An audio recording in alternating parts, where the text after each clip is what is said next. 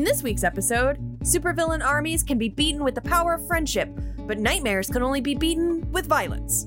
Confused? Don't be. It's all happening now on Cover B.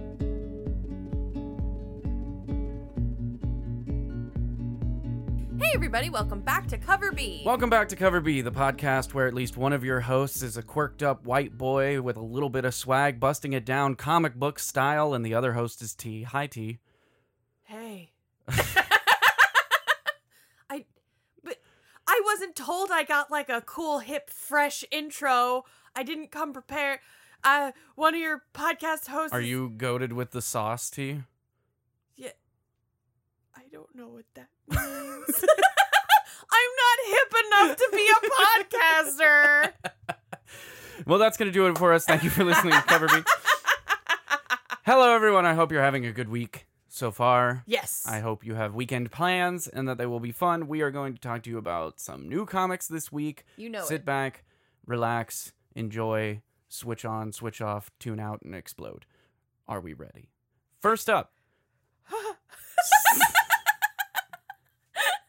listened to the Across the Universe soundtrack recently, so Oh, okay. No, that's valid. Eddie Izzard's performance in f- being for the benefit of Mr. Kite is Top notch. top notch. Chef's kiss. Uh, so It's true. anyway, it's been on my mind. It's valid. so that's where we are. Starting from Image, Slumber, number one, written by Tyler Burton Smith with art by Vanessa Cardinali. This sees a. Uh, we open with a pair of detectives that are working on a case known as the Sleepwalk Killer, uh, where multiple bodies have been found from multiple different assailants, all who claim they don't remember how they got there. They were asleep at the time. They went to sleep at their home, woke up in the home of somebody else next to a body. Uh, so they're trying to figure it out.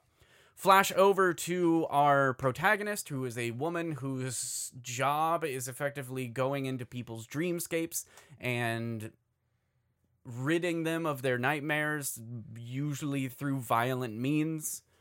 Uh, we start to see a web kind of form. She has some sort of dark history that she's chasing, and it seems to be connected into whoever this sleepwalk killer might be as things progress and certain symbols are found in and out of the dreamscape. T, what are your thoughts on this one?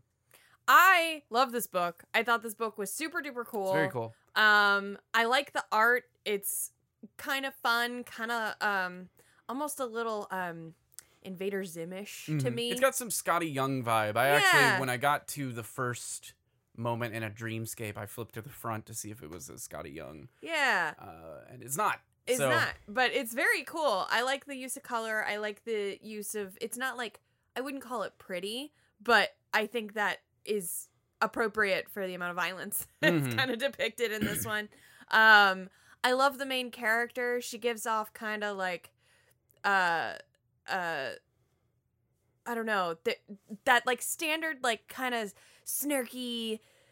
Um, I am kind of the troublemaker, and I don't care, and I use curse words, but also I'm trying to do the right thing type character Mhm. that we see kind of a lot in comics right now. She's like a slightly more ADHD Jessica Jones. Yeah. Yeah, yeah. Yeah.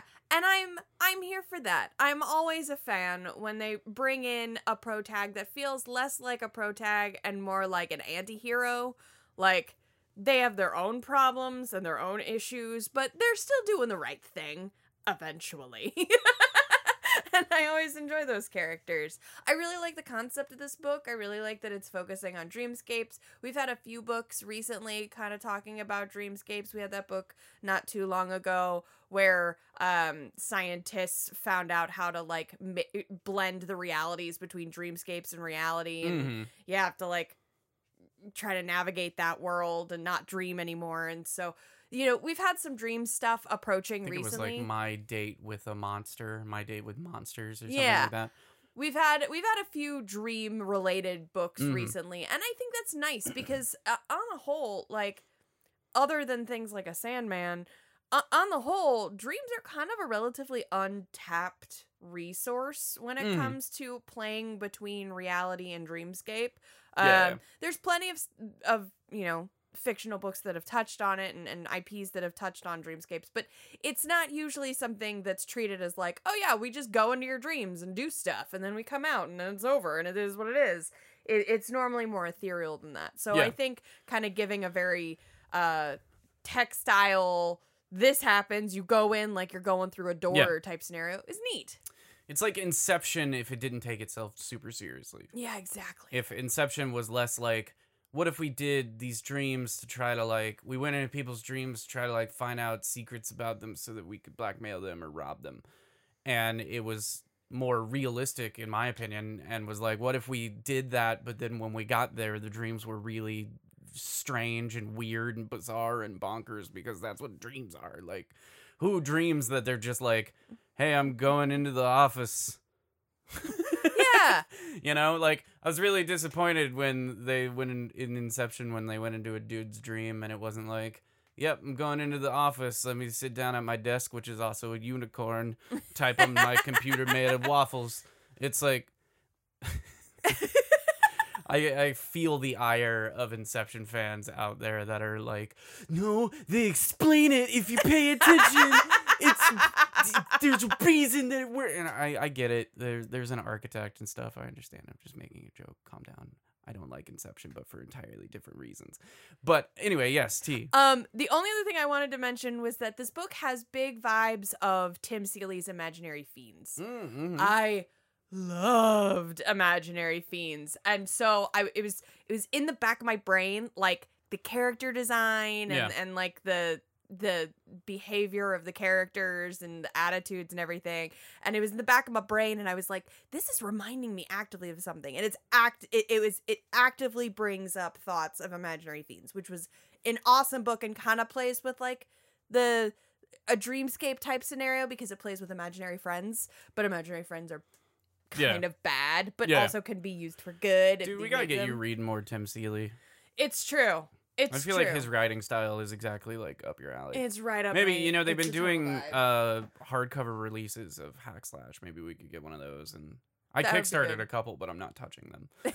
So maybe we can pick up one of the retail versions and yeah no definitely i like a graphic novelties on it. I I really loved Imaginary Fiends. That's one of those that I like consumed like very rapidly and Mhm. was one of those that the minute it came out I actually read it instead of most of my books which I pick up from the store and then stick into a giant pile and then sigh at for 20 minutes before I go and do something else that's not reading comics. Yeah. Um anybody else? Anybody, am I alone? Am I the only one? Um so but this one this one has big big imaginary fiends vibes and I Yeah. think if you liked imaginary fiends you will absolutely Yeah, like this one. and you know, in addition to its interesting concept, it handles the story really, really well. It's another book that kind of doesn't front load with a lot of exposition or setting up the world. You, you, they do a really good job visually getting you to understand what's going on. mm-hmm. They don't spend much time explaining it at all. But then they also hint at a lot of character histories. Yep. Like our main character has a partner who appears to be a zombie, kind of hinting at what his role is. Uh, the main character themselves have, you know, possibly a child that they're looking for to some degree or something. There's a lot of mystery here that's brought up just visually. There's a very creative use of narration. Yeah. Yeah. and and and omniscience. It plays with reality. cool. It plays with the fourth wall. It's it's a really interesting book, and they do a lot of stuff quickly. Like Yeah. very, they don't bog down a lot of time setting up themes or setting up uh, the world or setting up the physics of the world. They just kind of either in one panel visually, here's how this works, move on, Yep. or in one bit of narration or one bit of dialogue, just here's what this is, move on Exactly. and it's it's really well paced. So it's to be a cool book and it's to be cool to see how all these characters. It seems like it's to be one of those books that does a really good job kind of balancing heavier themes with a more tongue-in-cheek approach to this concept of dreams and this universe that it's built. So uh, I think it'd be cool. I, I like this one. Yeah. Keep picking this one up.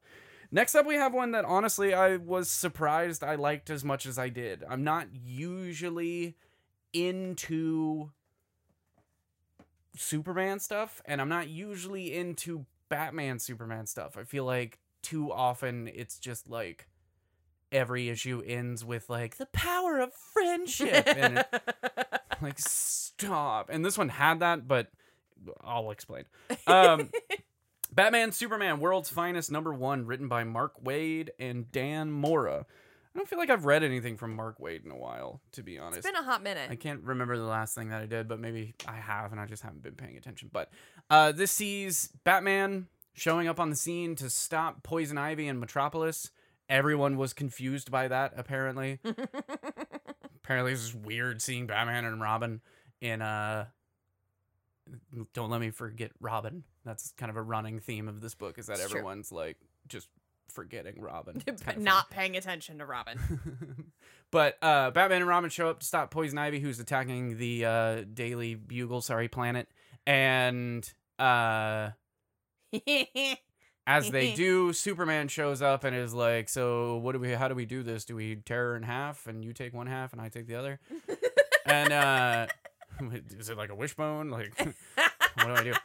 And then uh, Metallo shows up and is like, "Surprise!" and injects Superman with some stuff with with a with a delicious daiquiri of red kryptonite. And Superman starts morphing and changing, and Batman's going off and helping him. And we get the Doom Patrol in there, and people keep forgetting Robin, and he's emotionally scarred by it. And we get to see like a little flash of Superman helping out Batman with the Penguin, and it's established that this is kind of like early-ish on in their relationship, maybe. Uh, at least the Penguin part was. I think this the the main story takes place years after the Penguin part, but um and yeah, there's Doom Patrol and Superman's going through a medical crisis, and it was just really well written. Yeah. It was just Yeah. kind of like refreshing, right? Yeah, it's what made this so impressive is that it kind of felt like you were just watching an episode of like the old school Justice it League did. It, cartoon. it felt very much like the yeah the uh the old like JLA cartoons. Yeah, old and I think it's Justice because cartoons. It- he Justice did League, an JLU Justice League Unlimited. yeah he did an incredible job, almost giving it like that subtle Bruce Timm humor. Like on the front, it's a very traditional feeling Batman Superman story where you've got you know there's bad guys and now there's kryptonite and now there's you know a overarching villain plan and they're Mhm. working together but Robin's tone is so unique and like funny and sarcastic and feels so much more modern than everybody else that it has that like that like snarky Bruce Timmism. You Yeah. know what I mean? Yeah. That like every once in a while there's those one liners that you're like, I, I'm a little surprised you just said that. Yeah. like, oh, okay, good for you, Robin.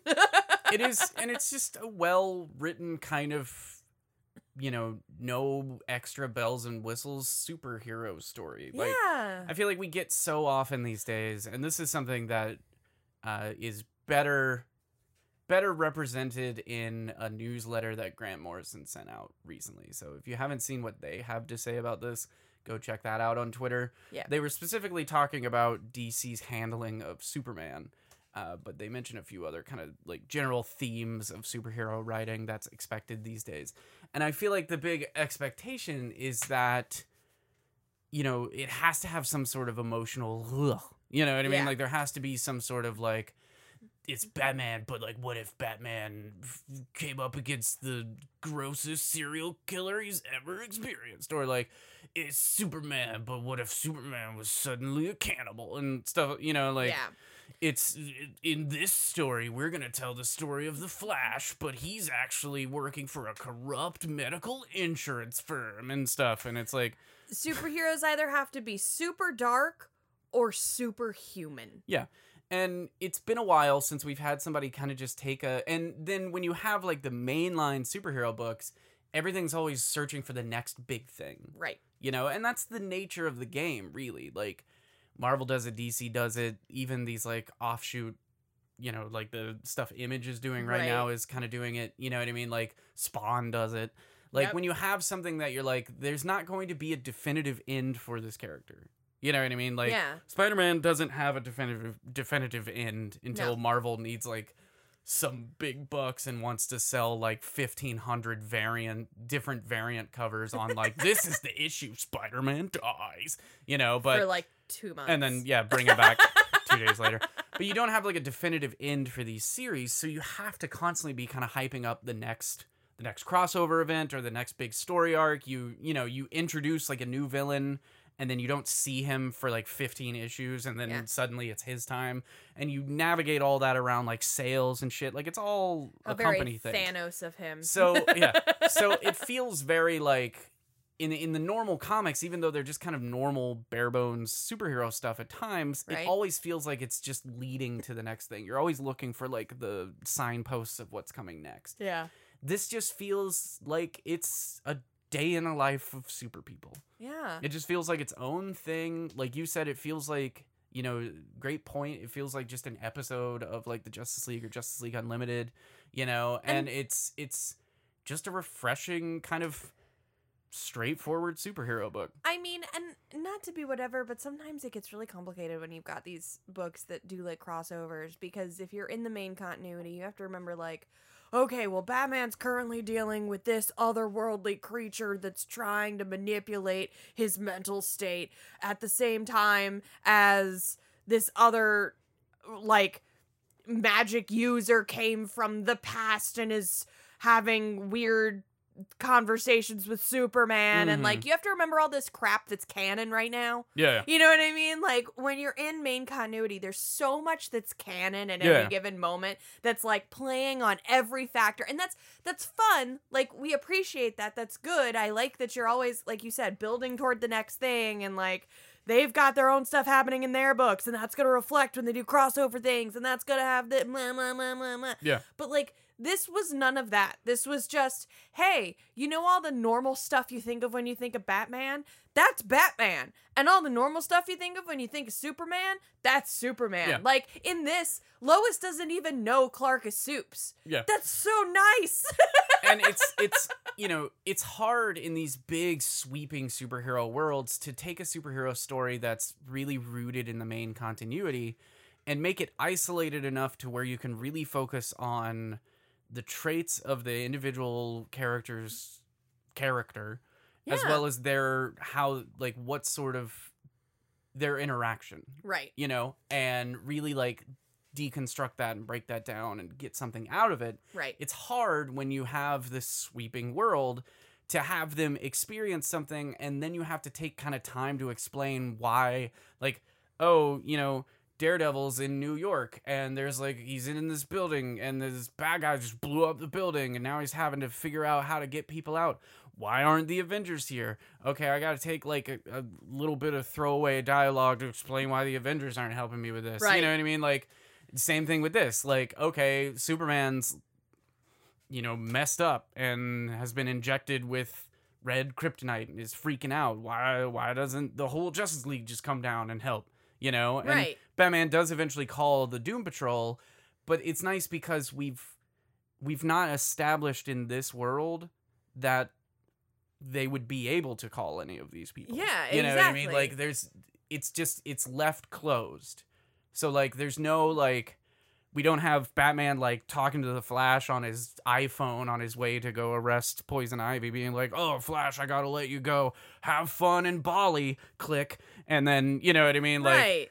it, it- it's we don't even know where those characters are, so we're able to just have this isolated kind of bottle episode of Batman and Superman, Yeah. And it seems like it's going to be very ground level, which is cool Yep. because I feel like oftentimes when it's Batman and Superman, it's like, well, we're taking our two greatest superheroes, so send them to space or like make them fight robots and stuff. It's like this bad guy has an army of blank and he wants to blank the blank, and then you just mad libs it and fill it in. Fill in those Um, holes. But this seems like it's going to be very much focused on them and their interaction and their friendship. Which is cool. I know I dunked on the like power of friendship thing, but that's because personally, a lot of the Batman Superman stories I read are them fighting these big armies of things and then being like, we can do it if we work together. And then they like high five and they win the day. You know what I mean? when this seems like it's going to be more broken down and Mhm. more specifically focused just on them wanting to help each other Yeah. and wanting to even more than that it's them wanting to trust each other Yeah. and wanting to Nurturing a burgeoning relationship. yeah yeah wanting to navigate the difficulties of knowing that the greatest detective is this person and the most powerful person in the world is this person and you know them at a personal level how do you navigate that Yeah. and also keep your day job you know exactly. and i uh i think that's cool i like that you know it was well done. It was very well done. I think this is gonna be a cool one. yeah i'm definitely gonna keep picking this one up which is weird for me i don't usually get in on these like kind of just normal superhero like flagship superhero books you know what i mean so this will be this will be fun i'm excited good job mark Waid. adventure. it's it's cool i like that it's just like batman sitting at superman's bedside feeding him chicken noodle soup yeah. You know what I mean? It's cute. It's just it's nice. Finally, we're going to talk about playthings. Playthings number one. This is from Scouts Black Caravan imprint. Uh, it was written by John Clark with art by Travis Williamson. Uh, the solicitation for this basically says that a uh, woman wakes up in a room smelling of candy, surrounded by toys, and has to figure out how she got there. That's basically it. We see a woman waking up in her underwear, tied to a chair with licorice in a room that reeks of candy, and she's surrounded by possibly living toys. we then see kind of a flashback of how she got there. She's in a contentious relationship with her ex. She's not the best at knocking it out of the park in the mom department, uh, but she's doing her darned best. But things get complicated when her daughter finds a box with her name on it, and I guess the daughter's birthday party is the following day. Uh, she finds a box with her name on it. Inside the box is a very creepy clown doll Ugh. and stuff gets creepier from there. If you've seen any sort of doll related horror thing, you pretty much can guess how it's going to go from this point on. T, what are your thoughts? I okay. So some notes. I love love the plot of this book. Feels like a very traditional horror movie. It's paced like a very traditional horror movie. Like I always love a good creepy doll. I always love creepy toys. They're all very creepy and they make me uncomfy and I don't sleepy so good at night. I love it. I'm here for that. Mm-hmm. Check. I both simultaneously love and hate the art of this book. mm-hmm. it is very cool. It It's looks really cool, very Yeah. stylized. It does a great job of making the book very creepy. However, I am also a very fast paced consumer, and I blame it on my neurodivergencies, but this one forced me to slow down because I had to like really analyze what's going on in each bit of art to know what's actually going on in the story Mm-hmm. they leave a lot of the pacing and the storytelling to the art, which is great. You guys know I I hate an, a written exposition, so just tell me stuff and move on. I love that. I appreciate that. Depicts things in the art, but the art is very like because it's so stylized. There's like instances where things are very dark and like there's it, it's kind of like uh uh uh what's a good word um abstract Mm-hmm. at exactly what you're looking at. And so I had to sit there and like, okay, hold on, what's ha- what happened in this panel that I missed that is now affecting this panel? And so I had to really take my time with this book. Not that that's a bad thing, but as someone who as a as I said is a very like ferocious paced comic book reader, having to like slow down and actually like think about what I'm looking at to know exactly what I'm looking at, I was like, damn it, just move on. That's fair. That's valid. It is a very stylized, uh, stylized art form. Travis William Williamson has a very specific art form. You see it in another book of his that we talked about on the show called Black Friday. You see the same sort of kind of, at times cartoonish, at times abstract, like quasi painted feeling type art. Almost Um, kind of like sketchy, like yeah, yeah.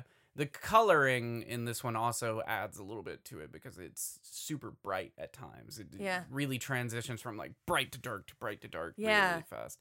Uh, but this book is cool. If you're It's a B cool. horror movie fan, a fan of movies like Child's Play and um, et cetera, et cetera, in terms of doll Annabelle movie and stuff like that, uh, this will be your cup of tea. I think I'm more interested in this book depending on where it goes from here. Mm-hmm. If the next few issues are just kind of a torture porn of this like struggling single mom trying to like get out of this place and just getting like ravaged the whole time, then I'm not going to be as inter- into it. I think they have a really good opportunity to tell a really cool horror story of this woman being really strong and like surviving and pushing through it, you know, despite the odds and like getting herself out of here and rescuing her daughter and kind of like you know, maybe discovering something important along the way. Like I think they have an opportunity to do that. The danger is with horror writers, you never truly know, and I don't think this book gave us enough to know what direction it's going to go. I think it has a good direction so far, but it could turn into a book that's just about like, hey, what if we locked this woman into a room in her underwear and then like hurt her in different ways consistently and that was going to be the entertainment. And that's just not that's not Yeah. good horror writing. So The other we'll see how it goes. that could be come out of this is that maybe this isn't going to focus explicitly on them the whole time. Um, they kind of allude to the other toys in the box, Mhm. and they also kind of allude that maybe she is being turned into a toy. Ooh. I yeah, and I'd be fine with that to an extent. almost I making don't- it like a mild anthology esque Yeah, I mean, situation. It's common for horror stories, books, movies, whatever, episodes of shows to open with kind of a throwaway death. Yeah, Um, but we don't often get a solid background on the person who the person died. who's yeah, being murked in the beginning to establish the danger because that's Right. what it is it's like you know if you have a slasher film you have people unrelated unless you're drew barrymore's character in scream you often have people unrelated to everything going on right. being like the first so like say it's a camp based slasher movie you won't necessarily have like campers you'll have like some random hiker and his dog out in the woods and then he'll be like what and like hear Or like a noise a janitor. yeah, or something like that. Yeah. And then they get murked so that you can set the set the tone set that tension. for what the danger is. right. I'm fine with that if they wanted to do that with her, but then we shouldn't have gotten background because I feel like the background then only serves the purpose of being like she deserves to die because she's a bad mom. She's not a bad mom. No. She's a mom dealing with a lot of stuff, yeah. dealing with a history and just trying to make the best out of what she can Yeah. and we true. don't know all of her de- like if we saw her actively like slapping the shit out of her kid then fine that would be a knock her out problem. But we don't see that. We see her being a little bit aggressive with her kid but because of what's happening with this doll. And you and it because of the sense. Mental torment that's happening with maybe this doll. maybe it'll be like a focus on different characters for like a few like another way they could do it is like each Yeah. one is like a different character focus and then at the end it's how they're all together well yeah. you know what i was gonna say is i'm down with that idea if it's like we move on to other characters and the kind of like assumption is that she died or got turned into a doll or whatever and then later on she rejoins the main cast yeah and it's like a catalyst to progressing Yeah. out of there. exactly. Even at that point then even if she is unalived in the process yeah. it would still be a good use of a character right in I agree. that it gives her kind of a redemptive moment to be more than just like, look, you got divorced. I guess you're a piece of crap. And it's like, so I, I, I, I like this book. I like the art. I like the premise. I'm always down for like a B horror movie kind of feel and vibe in a Right. book. Uh, but they're gonna have to win me over with issue two I agree because if that. it if it just turns into like a mindless slaughter fest with no real purpose, then I'm just not down for that. and admittedly, there have been a few of those that have come out recently Yeah. that have just been mindless slaughter fests, and Chris and I have actively put our foot down and been like, "We're not talking about these on the Yeah. podcast." I mean, heck, there's been some. I can't think of a specific, but I know there's at least one or two that we talked about the first issue on a podcast, and then it turned into that as it went on. So I'm taking more of a reserved look at this Yeah, and saying I like how it's set up and I like the potential for where the story can go, yeah, but it does also have the potential to go in a very boring way, and I don't. I hope it doesn't. yeah. Agreed. I think it could be a real solid winner if it goes the correct direction. But if it takes a dive that a lot of horror movies and horror books Horror tend fiction. to, uh, then uh, you know, it'll just be another one to like be like ah darn and put away and never think about ever again. So- Exactly. 100%. Anyway, that's going to do it for us. I hope you enjoyed this episode. If you did and you would like more episodes of Cover B, you can find them at coverbeatpodcast.com. That's right. And if you'd like to follow us on social media, we are on Facebook, Twitter, Instagram, and TikTok at Cover B Podcast. Yep. I hope everybody has a good weekend. Uh, as always, I have been a quirked up white boy. This has been T, yeah, it's me. and, and you have been listening to Cover, Cover Beat. B. Bye, everybody.